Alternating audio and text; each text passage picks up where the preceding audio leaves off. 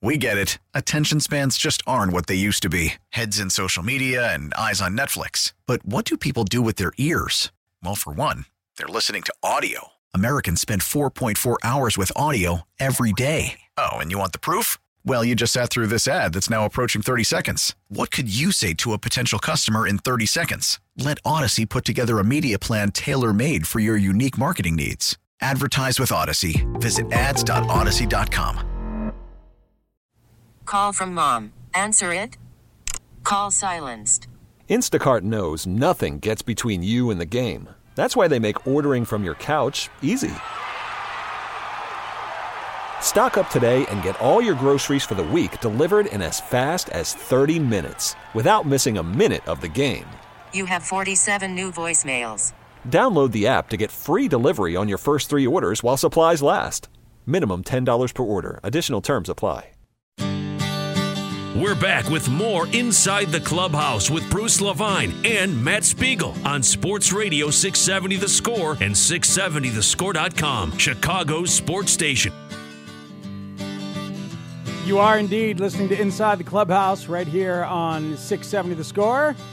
I'm Matt Spiegel. He is Bruce Levine. Uh, this morning it became official. Austin Romine is your newest Chicago Cub signed to be the backup catcher to Willson Contreras. And, uh, and we'll see. Do you think Contreras will be here, Bruce? Do you think there's um, more trade possibilities here for the Cubs in the coming weeks?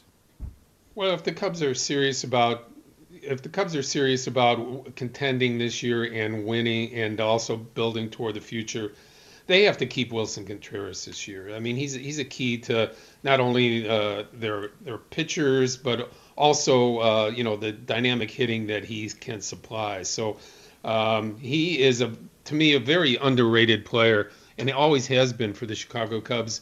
Uh, in a room full of all stars, you know, I think uh, people forget how important and how much he's improved mm-hmm. over the years. It is 670 The Score. Inside the Clubhouse is the show. I'm Matt Spiegel, and he is Bruce Levine. Our next guest joins us on the Al Piemonte Nissan hotline. Al Piemonte Nissan in Melrose Park on North Avenue, or go to apnissan.com. Matt, we are pleased to bring in the Director of International Operations Special Assistant to Jed Hoyer, Louis Eljaua, a good friend and a guy that's uh, been in that role running uh, the international operations for the Cubs for a long time. Louis, welcome to the show. Uh, appreciate you joining Matt and I this morning. Hey guys, how you doing, Bruce? Matt, everything going okay up there? Yes, sir. Yeah, Thank we're you. doing good. Uh, we want to talk. Want to talk a little bit about your uh, international signings. Uh, is Christian Hernandez indeed the next Alex Rodriguez, or is that too heavy a load to carry? Well, he is. Uh, he is a really good-looking prospect. That's for sure. I don't know if it's fair to do that. Compare him to players of that historical caliber quite yet, but um, you know, all all indications show that this kid's going to be pretty special. Um, we've been following him for a while, and uh, you know, everything about him is really jumps off the page. And uh, I, I will say this: I'm as excited about signing Christian Hernandez as I've been about anybody that we've signed with the Cubs here since I've been here. So, if I will say that, but he is, you know, everything statement. that as that, at least from a prospect standpoint, everything that you read about, you know, from a tool standpoint, from a baseball IQ standpoint, uh, makeup, um, you know, the whole package. It's it jumps out, and, we're excited to have him for sure. That is a strong statement, Bruce. Absolutely. When you think about all the different international signings that have come in through the Cubs and and Louis Louis Louis been here a while doing all that and with some other organizations before. So so Christian Hernandez now 18 um 6'2 175 but uh, expected obviously to add some bulk to that. Is this is this a kid who would who could stay at shortstop, or if he grows a little bigger and gains some power, might he end up uh, moving around? No, we we think definitely he has a very good chance of staying at shortstop. Um, despite you know he's gonna he, he's gonna have some physicality to him. Um, you know the A Rod comparisons are or not just from a baseball standpoint as far as his ability, but also physically, he resembles him quite a bit from his body to his features. To and I, I we kind of we have a, our camp, our group has him, you know, kind of a cross between A Rod and Manny Machado physically. That what what it's going to look like down the road. So we'll take either one of them for sure. as far as your other signings go, uh, Louis. Um, walk us through some of the guys like Ballesteros and Cabrera. Um, obviously, pitching has been uh, something that the the Cubs are, are really uh, looking hard to try to develop here. What what are uh, some of the guys, some of the young guys like uh, Cabrera, like uh, that you guys were able to sign during this international period? Um, yeah, I'll comment on some of those guys, and and, and just a comment before. Uh, Christian just turned 17 last month, so he is not. He'll be 18 in another full year. Ah, okay. So, oh, wow. Yeah, his birthday was he just turned uh, 17 December 13th. So he'll play this first year at, at, at the age of 17, which is also pretty good yeah. uh, from that standpoint. But moving on to the other guys, and I'll, uh, we haven't quite just you know we we have committed uh, verbally 24 players for this class. We haven't signed all of them yet. We're right. still working through physicals and some challenges logistically because of the virus that has slowed some of them down, but we've got most of them signed. Um, so I'll comment on those guys. And Ballesteros, we did sign him uh, uh, already, pen the paper, and he is an exciting looking kid, especially from an offensive standpoint. Um, he is a bat first guy as far as his um, his best tool, but his defense isn't uh, shabby either. We think he's a kid that stays behind the plate with some offensive prowess to him. Um, he's he's a left-handed hitting catcher, and um, he's he's got he's shown power potential. He's got an advanced approach at the plate. He's a high contact guy who's flashing you know some power from the left side already.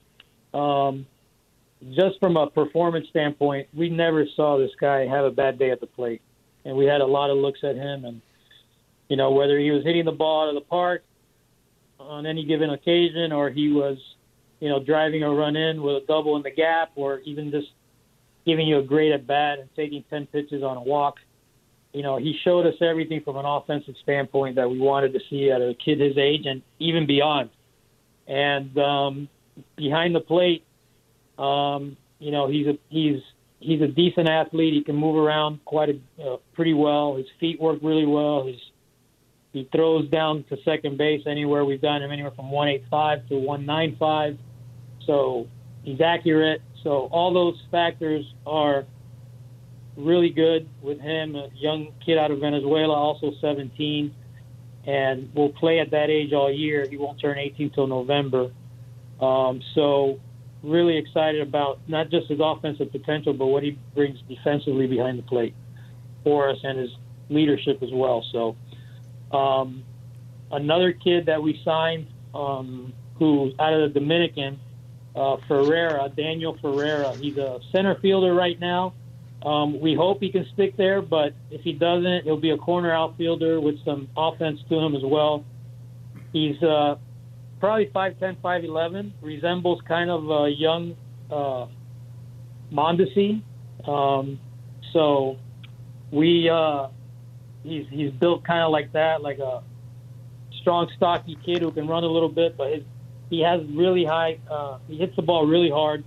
Um, his exit velocity is is up in the upper echelon for a kid his age, and um, really excited about him. Again, we we like the whole package, but we like his offensive skills um, uh, especially. So.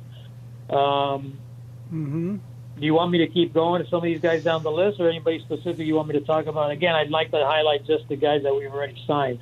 Yeah, yeah I understand contact. it's sensitive, sensitive area with uh, Cabrera and yeah. people you're still trying to uh, sign. I got it. Yeah, yeah, you know, when you say Mondesi, that's the dad, Raul, you're talking about, not necessarily. Raul, Raul sorry, yeah. Yes, we we got to think about Adalberto, and there's a little brother for him as as well, but. Yeah, no, I, I right. get the I get the reference. These these days, Louis, as we as we check out these guys' Instagram pages, you know, and do our scouting as fans or media, Daniel Ferreira, who you mentioned, decked out in, in Cubs gear uh, on his Instagram yeah. page last couple of oh, months. Great. Yeah, another kid, um, um, Offerman Hernandez, a Dominican outfielder. Yes. He's got Javi Baez, uh, a, a, picture on his Instagram. I'm wondering how much Javi Baez, um, at, with his flair and his his appeal and his style, um, has helped you in in de- in developing relationships and and eventually signing some of these 16, 17 year old kids because they probably love Javi Baez. They do. It's crazy how how Javi's been kind of a of a you know silent recruiter for us. Maybe I would hmm. say um, he's these kids love him. I mean, Christian Hernandez loves Javi Baez and asked me about him from the first time I had a conversation with him. So, hmm. um, you know, it's it's a selling point for sure, and guys know that you know, you know they they they love his style. They love the way he plays the game. You know, they they love to have their creative, you know, freedom. Like we let Javi be creative with the way he plays the game, not be restricted and uh, we want them to be the same. We want them to show their skills and and and but at the same time we have to teach them how to play the game correctly and not be too flashy, but at the same time not restrict them to not have you know their creativity come out as well on the baseball field, but um, and their talents. But um, yeah, just like Willson uh, Willson Contreras in Venezuela is, is a big selling point for us, and and a big. But these guys you know, have come through the system. They've been young Latin kids, whether they've come through the draft or internationally, and we, we've kind of built a, a track record with developing these guys through the system and have the the uh, the, uh, the the pipeline come through as far as young Hispanic Latin kids come through, whether it's our Dominican program or Venezuela or Arizona. You know, we built a pretty good pretty good track record with some of these guys, albeit some of them haven't had the opportunity to, to get to the big leagues as Cubs because unfortunately we've traded some away to try to keep our our, our big league team going. But um, you know, Gleyber is also a guy that people look up to and know he came initially through our system. So all those things are selling points for us. Much like when I was with the Marlins, we Alex Gonzalez was a young shortstop out of Venezuela in the big leagues for us, and was a kid out of Maracay, Venezuela, same hometown as Alex, and by the name of Miguel Cabrera, who we, we were able to land with Alex's help. So all those things are always a good selling point, especially in this market where it's an open market. It's much like college recruiting sometimes. Louis, you and uh, Alex Suarez have done such a great job over the years, but uh, explain to us about the uh, Dominican facility. You've been involved uh, with numerous teams helping build facilities, and how important it is for like these 17 year olds like Hernandez that you talk about, like Ballesteros, to not only have a place to uh, to to go and work out, uh, but also to learn the language, to learn a little bit about the culture, to be able to assimilate into American society, which sometimes separates uh, guys being able to be successful and not successful in the major leagues. Yeah, no doubt. That's a great point, and we've definitely put resources into that program down there in that facility. And and you know we have a great owner in Tom Ricketts and his family. And and one of the first things that he did for us when he bought the club was travel to the Dominican uh, with myself and Oneri and Alex and Oneri Fleita, who was the farm director at the time, and and wanted to see you know how we operated down there, what what was our, our facility like, how we how we had tryouts, how we signed players, and you know I don't think the ink was you know yet wet on on him buying the team when he actually traveled down there. It was fairly right away, you know, fairly recent. He had just bought the team, maybe within a couple weeks. So and and he came away from there.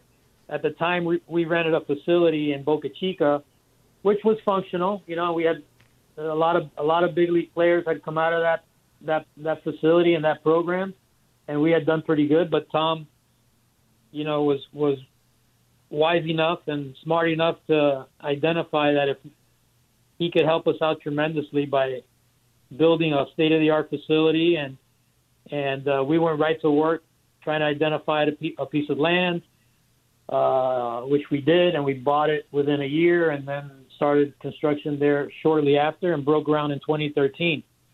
So it helps not just from a development standpoint, not from just a cultural simulation standpoint, which we give these guys all kinds of training and all kinds of preparation. So when they do step ground in the U.S. for the first time, they're not lost.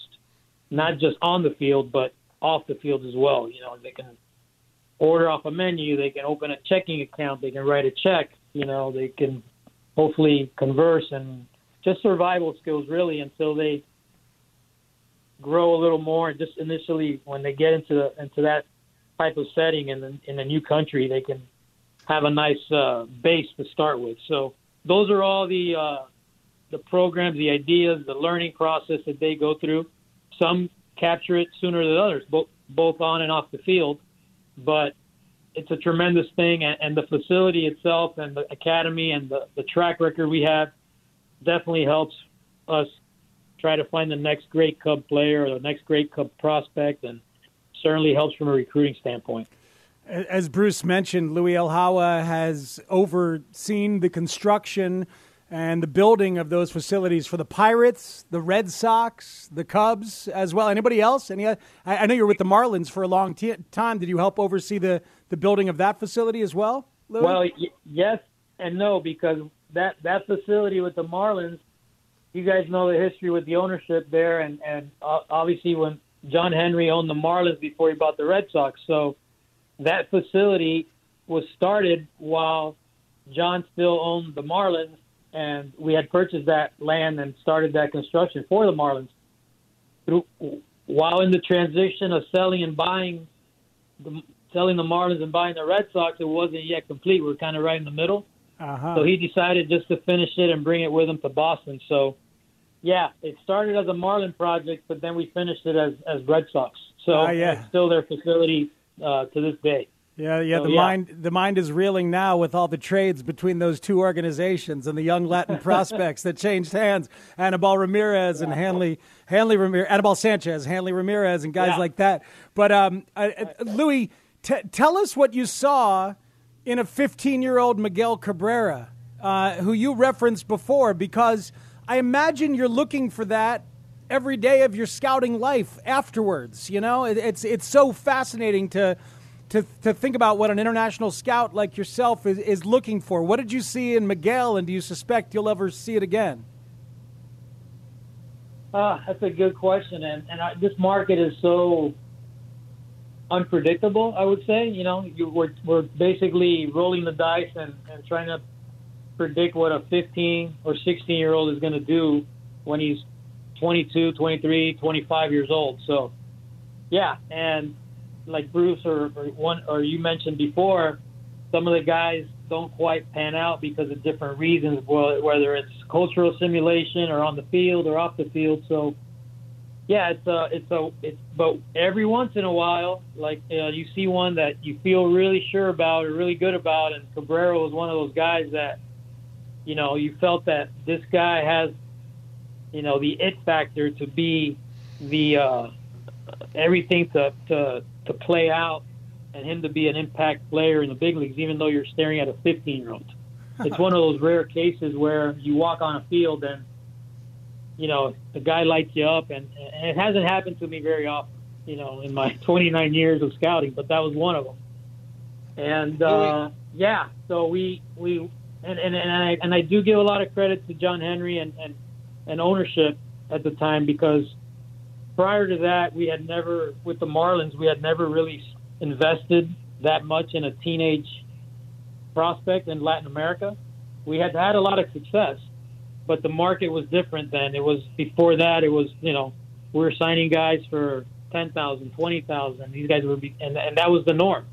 Very few guys were getting six-figure bonuses, or even forget about seven-figure bonuses. You know, so I think the couple years before that, it was starting to change, and John Henry identified that when he bought the team.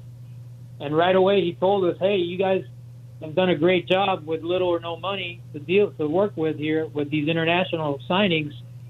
I know the market's changing. If you guys see anybody that you think is worth a six or a seven figure signing bonuses, I'll I'll give you the money to go do it.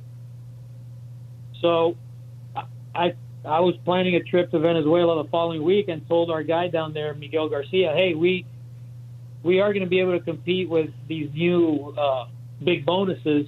So if there's anybody out there, now we don't want to just give it to anybody just because we have all this money now. We want to make sure it's the right guy. And he mentioned Miguel Cabrera, who I had already heard of but hadn't seen yet.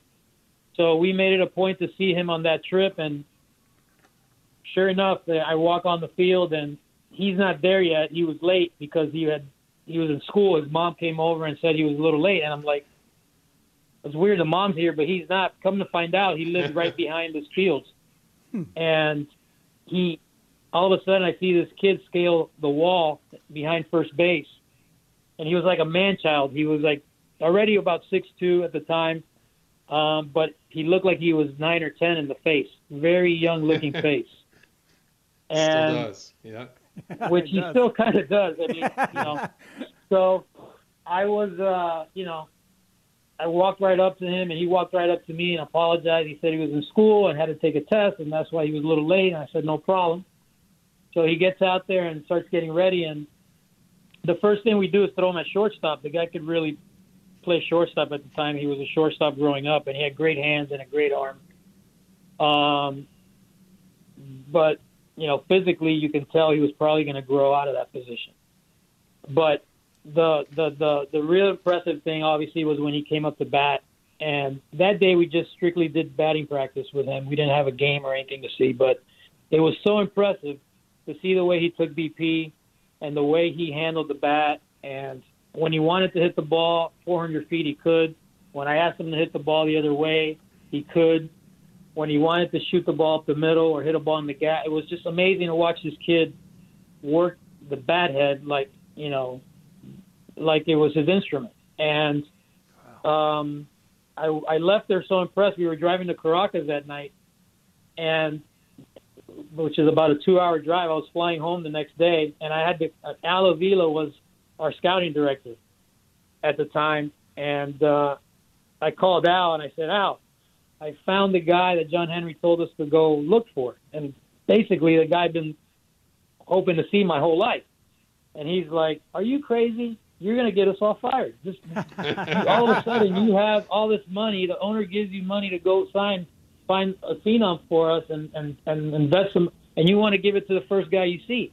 You're going to get us mm-hmm. fired. You gone nuts." And I said, "Al, you don't understand and he let me have it pretty good on the phone. He thought I had lost my mind. And long story short, I, I got him. I convinced him to come back with me in two weeks and see him play in a couple games.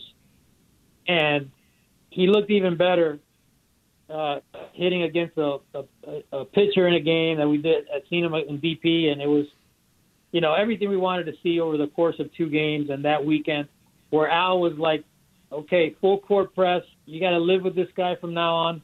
We can't lose this guy. This is a guy we our number one target, and we were still ten months away from him being able to sign.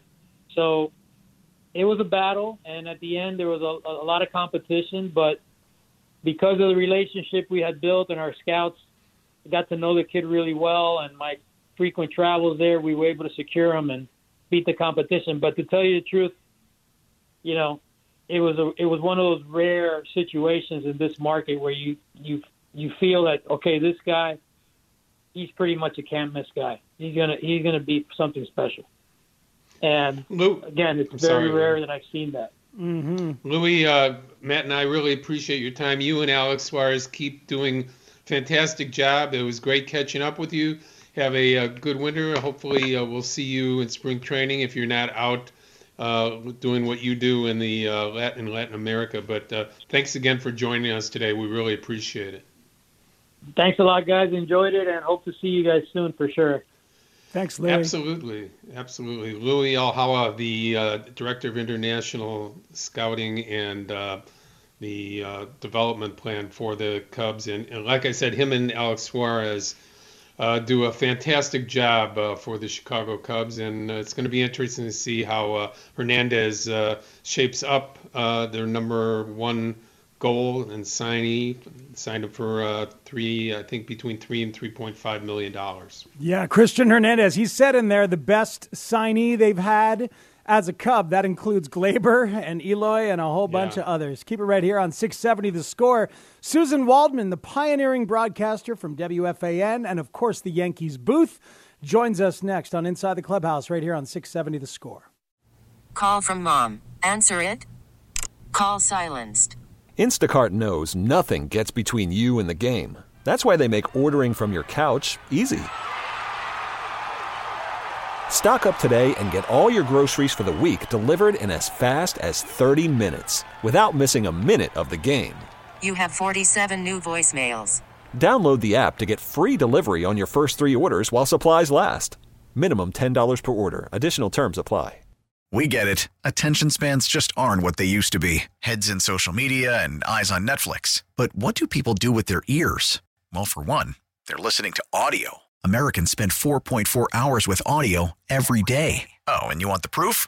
Well, you just sat through this ad that's now approaching 30 seconds. What could you say to a potential customer in 30 seconds? Let Odyssey put together a media plan tailor made for your unique marketing needs. Advertise with Odyssey. Visit ads.odyssey.com. His foul back to the screen. You know how we were talking about how pitchers, when there are runners on base, everything really slows down and they go through different sets of signs. I said to Aaron Boone the other day, I said, you know, I always wonder because for years, you know, nobody did this and people always stole signs. And he said, the technology now is so immense and so different that you really have to do this.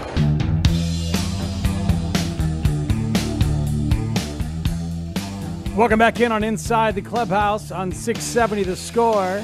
Interesting times in baseball for sure in terms of that issue uh, being discussed right there on the Yankees broadcast between John Sterling and our next guest, who joins us right now on the Al Piemonte Nissan hotline. Al Piemonte Nissan is in Melrose Park on North Avenue, and you can check them out online at apnissan.com.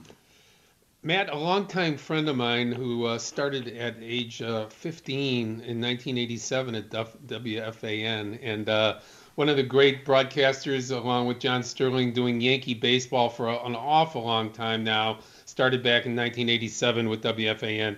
My good friend Susan Waldman joins us on Inside the Clubhouse. Good morning, Susan.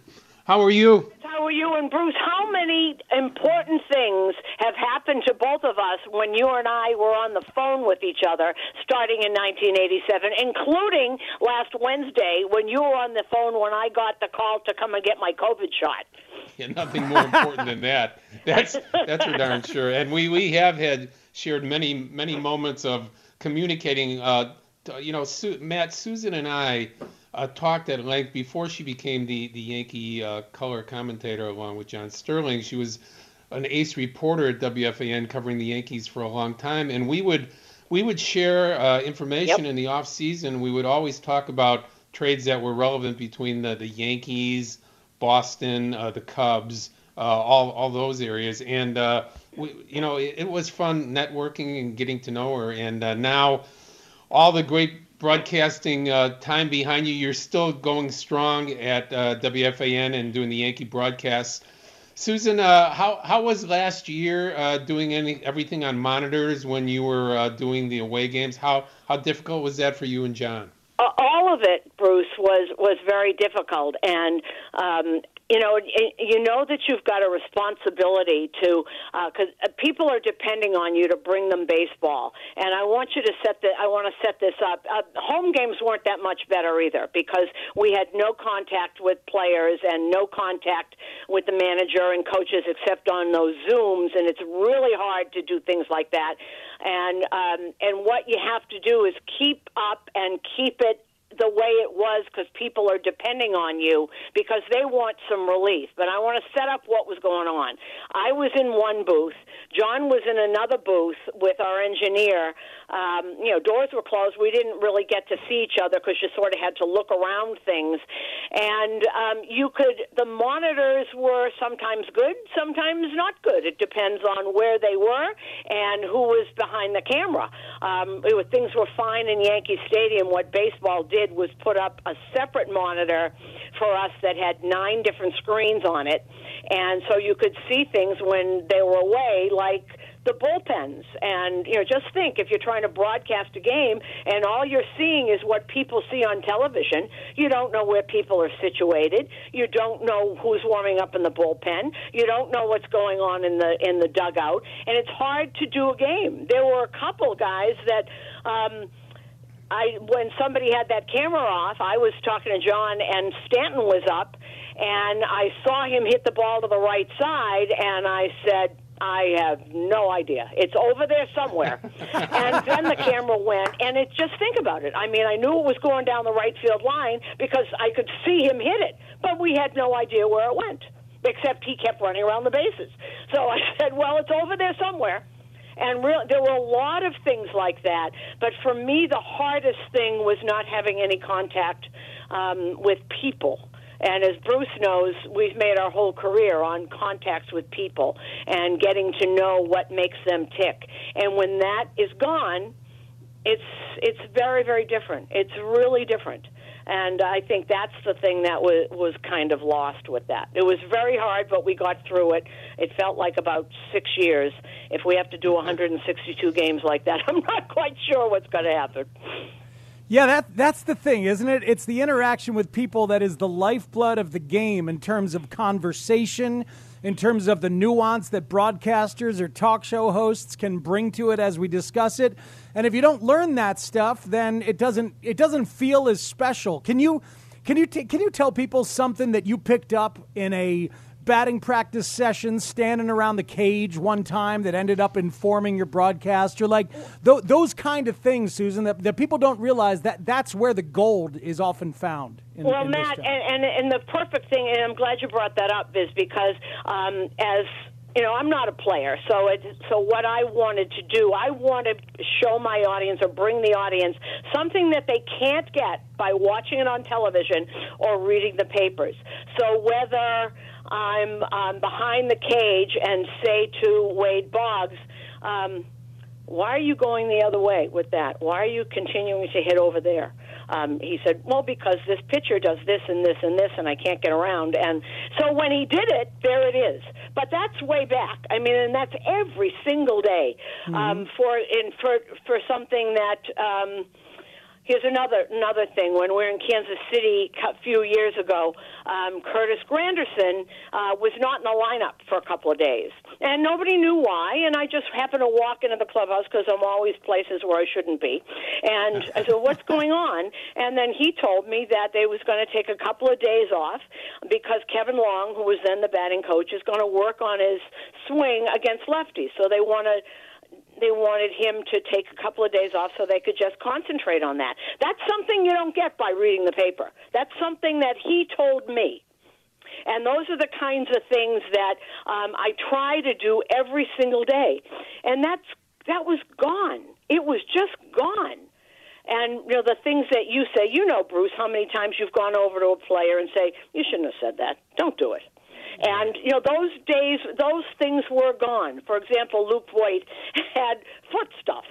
They were for all year. He had foot stuff. We never knew what it was. If we had been in that clubhouse, I sort of said, "What's going on with you?" And he would have said, "Oh, I got a little plantar fasciitis." But those things are gone. So you're hmm. just ta- you you can only put on the air what the team tells you, which usually isn't how you want to build a broadcast. Susan Waldman joins us on Inside the Clubhouse. She's a pioneer in uh, sports radio covering baseball, not because she's a woman, but because she's a great reporter and a great people person.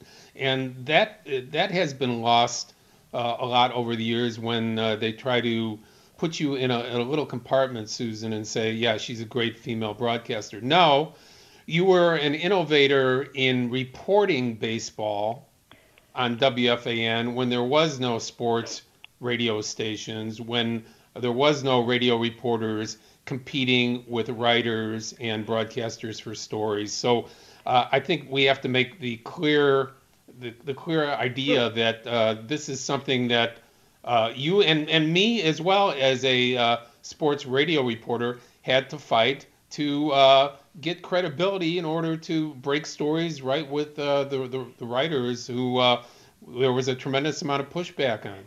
Oh, there there really was, and you know that. And and uh, you know when I became a radio reporter, it was because um, it it wasn't working. When FAN went on the air, when WFAN went on the air, that was the first. That was the first one, and uh, there was a lot of pushback about, against a woman on the air. I had started doing updates, and I really wasn't very good at it.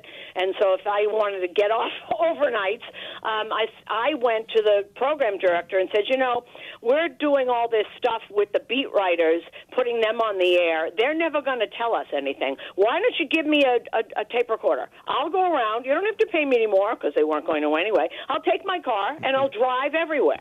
And I was there with those big giant Marantzas that we all used to carry around. And so that's when I said, you know, I can get on the air at 12 o'clock. I can break things in midnight, and they can't. And that's how that started. I made up that job because that was I was gonna they were gonna like shelve me and put me in a studio and reading promos and things. So that's how that started. I had to keep going because I liked what I was doing and I thought I had something to to contribute. So that's how that started. And I was just thinking about the trades we broke, um, Bruce Levine. I think it wasn't the first one Steve Sax in Chicago. Yes, it was. Yes, it was. All right, that Yeah. just came to my mind. We would t- we would talk to different sources and then compare, and then we'd say, "All right, I got it." The other one, the last one, I guess, was Swisher and Wilson Betemit. Yeah, yeah, that was, that was and you know, uh, you know, Matt working with Susan on these was was so much fun because we would we would break them simultaneously on our different stations, uh, so that uh, we would have the the equal amount of uh, credit. Back then, there was no Twitter, so what you did was you would call AP and you would let them know that you have a breaking story, and then they would print it up and send it out across the country. First reported by Susan Waldman, WFAN, and that's how that's how things were done back before the Twitter days. That's a, Right, it and was a- before it became an uh, you know an an outlet for television, we used to do that at winter meetings, and uh, yeah, and all over, and that's how it used to be done. It was a lot more fun back then. Well, uh, well, thi- this is really cool to talk to you, Susan. I, I grew up wanting to be a, a talk show host because because of Arthur George Rust Jr. on WABC. Oh my goodness! And then and then hearing Steve Somers schmoozing overnights along with you and, and others on FAN. So. So it, yeah, this it, it's it, it's quite a legacy. Now I have to ask you this because I was I was also a musical theater kid. Um, I was proudest, I would say, of Luther Billis in South Pacific or Moonface Martin in Anything Goes. Those were my, you know, those are some of my high school claims to fame. You're a former musical theater actress. Your favorite part or two that you played in that My favorite life? part. Well, I bought my house with Man of La Mancha, so it has to be has to be that. I had three acres on a lake um, because I've, I started Man of La Mancha off and on for many, many, many, many, many years. So uh, that has to be that. That's my favorite. That's Uh, my there you favorite. go. There, was a, there were a million other parts, but that one was was the big one, and. Uh, abs- you know, that was that. So I was Aldonza in Man of La Mancha for all kinds of years, and the last two years of that, I worked with Richard Kiley, who was the original. And you know, when you're, you know how you know that it's never going to get any better than this? That's how I knew. It's never going to get any better than this. I'd better find something else to do. Wow. Susan, in closing with you, um, you know, this, the sad story that came out of New York, and obviously uh, the women reporters and broadcasters like yourself are initially called uh, because they, they want a response from a woman uh, on something that we all know is just flat out dead wrong, regardless. But from your experiences starting back in, in 1987 till now, um, you know, what, what, what was what were some of the, the major challenges that you can surmise in a couple minutes here without uh, You know, you know, Bruce. Let me let me stop you there. And we've talked about this for a long time. And um, you know, back then it was it was not Twitter. It was up close and personal. And let's just say that the worst part of it was uh, not necessarily the players that you can handle. I actually had my own police detail for a solid year because someone was trying to kill me at Yankee Stadium in '89. But my point, what I'd like to make about this is that the longer, and I really believe this, the longer we make this a women in sports issue, Mm-hmm. the less likely anything is going to change because there's always creeps everywhere. This is no different from the 20 years I spent in theater with casting ch- couches and all those kinds of things. It's no different from women lawyers that I know who were blackmailed by law professors to get a to get a good grade. It's everywhere. This is a societal problem and not a sports problem. It is everywhere, and the the longer that we just think it's women in sports and we have to stop it, um, because most people sit there and say, well, then do something else. It shouldn't happen, but until, I think it's starting to change, and I see. Um, things that are the things that I see are different when um, that wonderful reporter Stephanie Apstein broke the the story of the the cheating scandal and that whole um, the guy who was fired for saying things in the in the clubhouse. People came to her support, and 30 years ago, no one came to my support. And that I think is changing, and I really like that. And um, you know, with what happened to this unfortunate woman who's back in wherever she she is, and and uh, Jared Porter, the difference is now it's out there. I am really sorry that she didn't feel comfortable uh, reporting it to anybody, but there's generations of women who never felt comfortable reporting it to people, and it's everywhere. It's not just sports, and I really believe that it's it, that as long as it just is a women in baseball um, problem, it's never going to change. This is this is everywhere.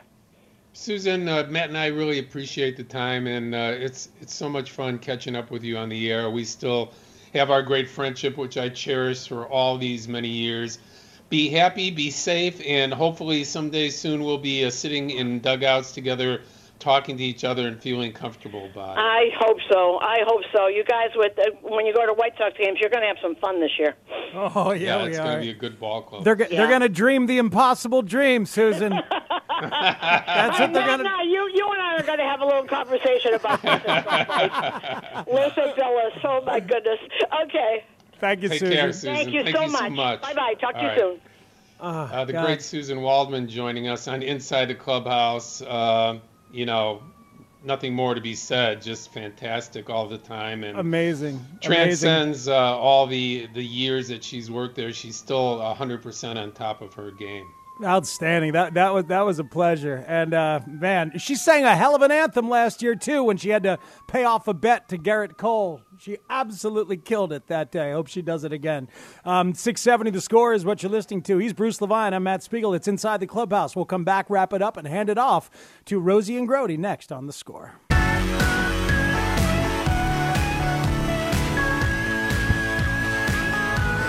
It is inside the clubhouse on 670 The Score.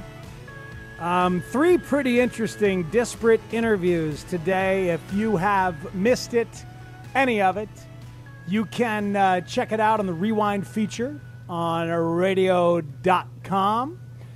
Uh, Billy Williams talking about his friend, the late Hank Aaron, some incredible stuff in there. Uh, Louis Eljaua really, really enjoyed some of those stories, and including the unlikelihood that he will ever again see a prospect like 15-year-old Miguel Cabrera in Venezuela, and then right there with uh, with Susan Waldman. Uh, some fun stuff today, Bruce.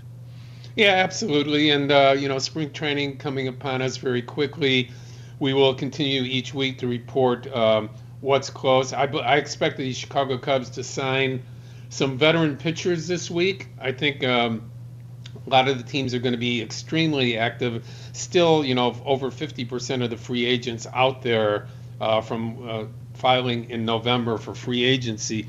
So, veteran pitchers for the Chicago Cubs, maybe a little uh, backup situation for the White Sox, uh, possibly a backup catcher along the way, maybe another uh, outfielder, but that's down the line. Uh, their heavy lifting is over with for this spring, as we talked about. Their payroll is somewhere around 130, 132 million dollars. Uh, that's where they're going to uh, settle at, and job well done for winning the offseason along with the Padres and the uh, Blue Jays as far as getting uh, players added onto their roster. Interesting um, to think about what starting pitchers might come. I had dreamed uh, of Corey Kluber. Maybe that was the best arm of these, like sort of reclamation project, one year prove it deal kind of kind of people. Is that the kind of profile you're thinking about for the Cubs? It would be maybe James Paxton or Rick How Porcello. about a left-handed pitcher that used to start for the Chicago White Sox for the Cubs? Carlos Rodon. Yes, free agent out there, recovered from uh, yet another arm injury, uh, ready to come back and resurrect his career. Still a young guy. Mhm. Uh, what do the Cubs not have in their rotation right now, Matt? A lefty, uh, lefty who throws hard. Uh, also, Or a lefty? Period. a lefty, yeah, lefty at all. Yeah. Yeah. I, I, I wonder. I wonder if Chris Archer, a former Cub prospect from Mm-hmm. moons ago, is somebody to consider at age 32. That's a lot of talent, probably still available Yeah. to be uh, mined. One of the most overrated pitchers in the history of baseball, um, uh, Archer, who had uh, some splendid years, 200 innings, 200 strikeouts, never won games. Okay, look at that record. Look at the ERA over the years, uh, cumulative. Uh, he was, he certainly had the tools, but somehow um, it never translated into any big years for uh, him at all, other than the 200 innings, 200 strikeouts. I think three years in a row. Yeah, I, I, I often look at the trade tree that the Tampa Rays had. I think it was Delmon Young that they turned into Matt Garza, and then Matt Mm-hmm. Garza they turned into Chris Archer, and then Chris Archer they turned into Tyler Glass. Now That's uh, quite a quite a tree. yeah, quite, quite a tree there. Uh, Bruce, it's been a pleasure. Thanks so much. Yeah, people to thank, of course, Billy Williams, uh, Louis uh, Eljaua, the, uh, the Cubs as well, Susan Waldman, the great Yankee broadcaster, Adam Stadzinski, job well done producing this show. Always people can follow me on Twitter at MLB Bruce Levine. I write Cubs and Sox every day on 670thescore.com. Have a great week, Matt.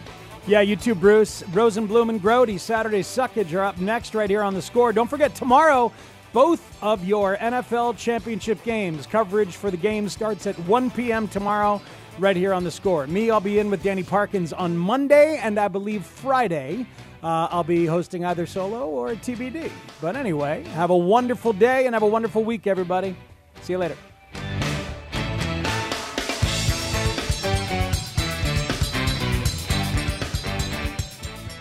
We get it. Attention spans just aren't what they used to be heads in social media and eyes on Netflix. But what do people do with their ears? Well, for one, they're listening to audio. Americans spend 4.4 hours with audio every day. Oh, and you want the proof? Well, you just sat through this ad that's now approaching 30 seconds. What could you say to a potential customer in 30 seconds? Let Audacy put together a media plan tailor made for your unique marketing needs. Advertise with Audacy. Visit ads.audacy.com.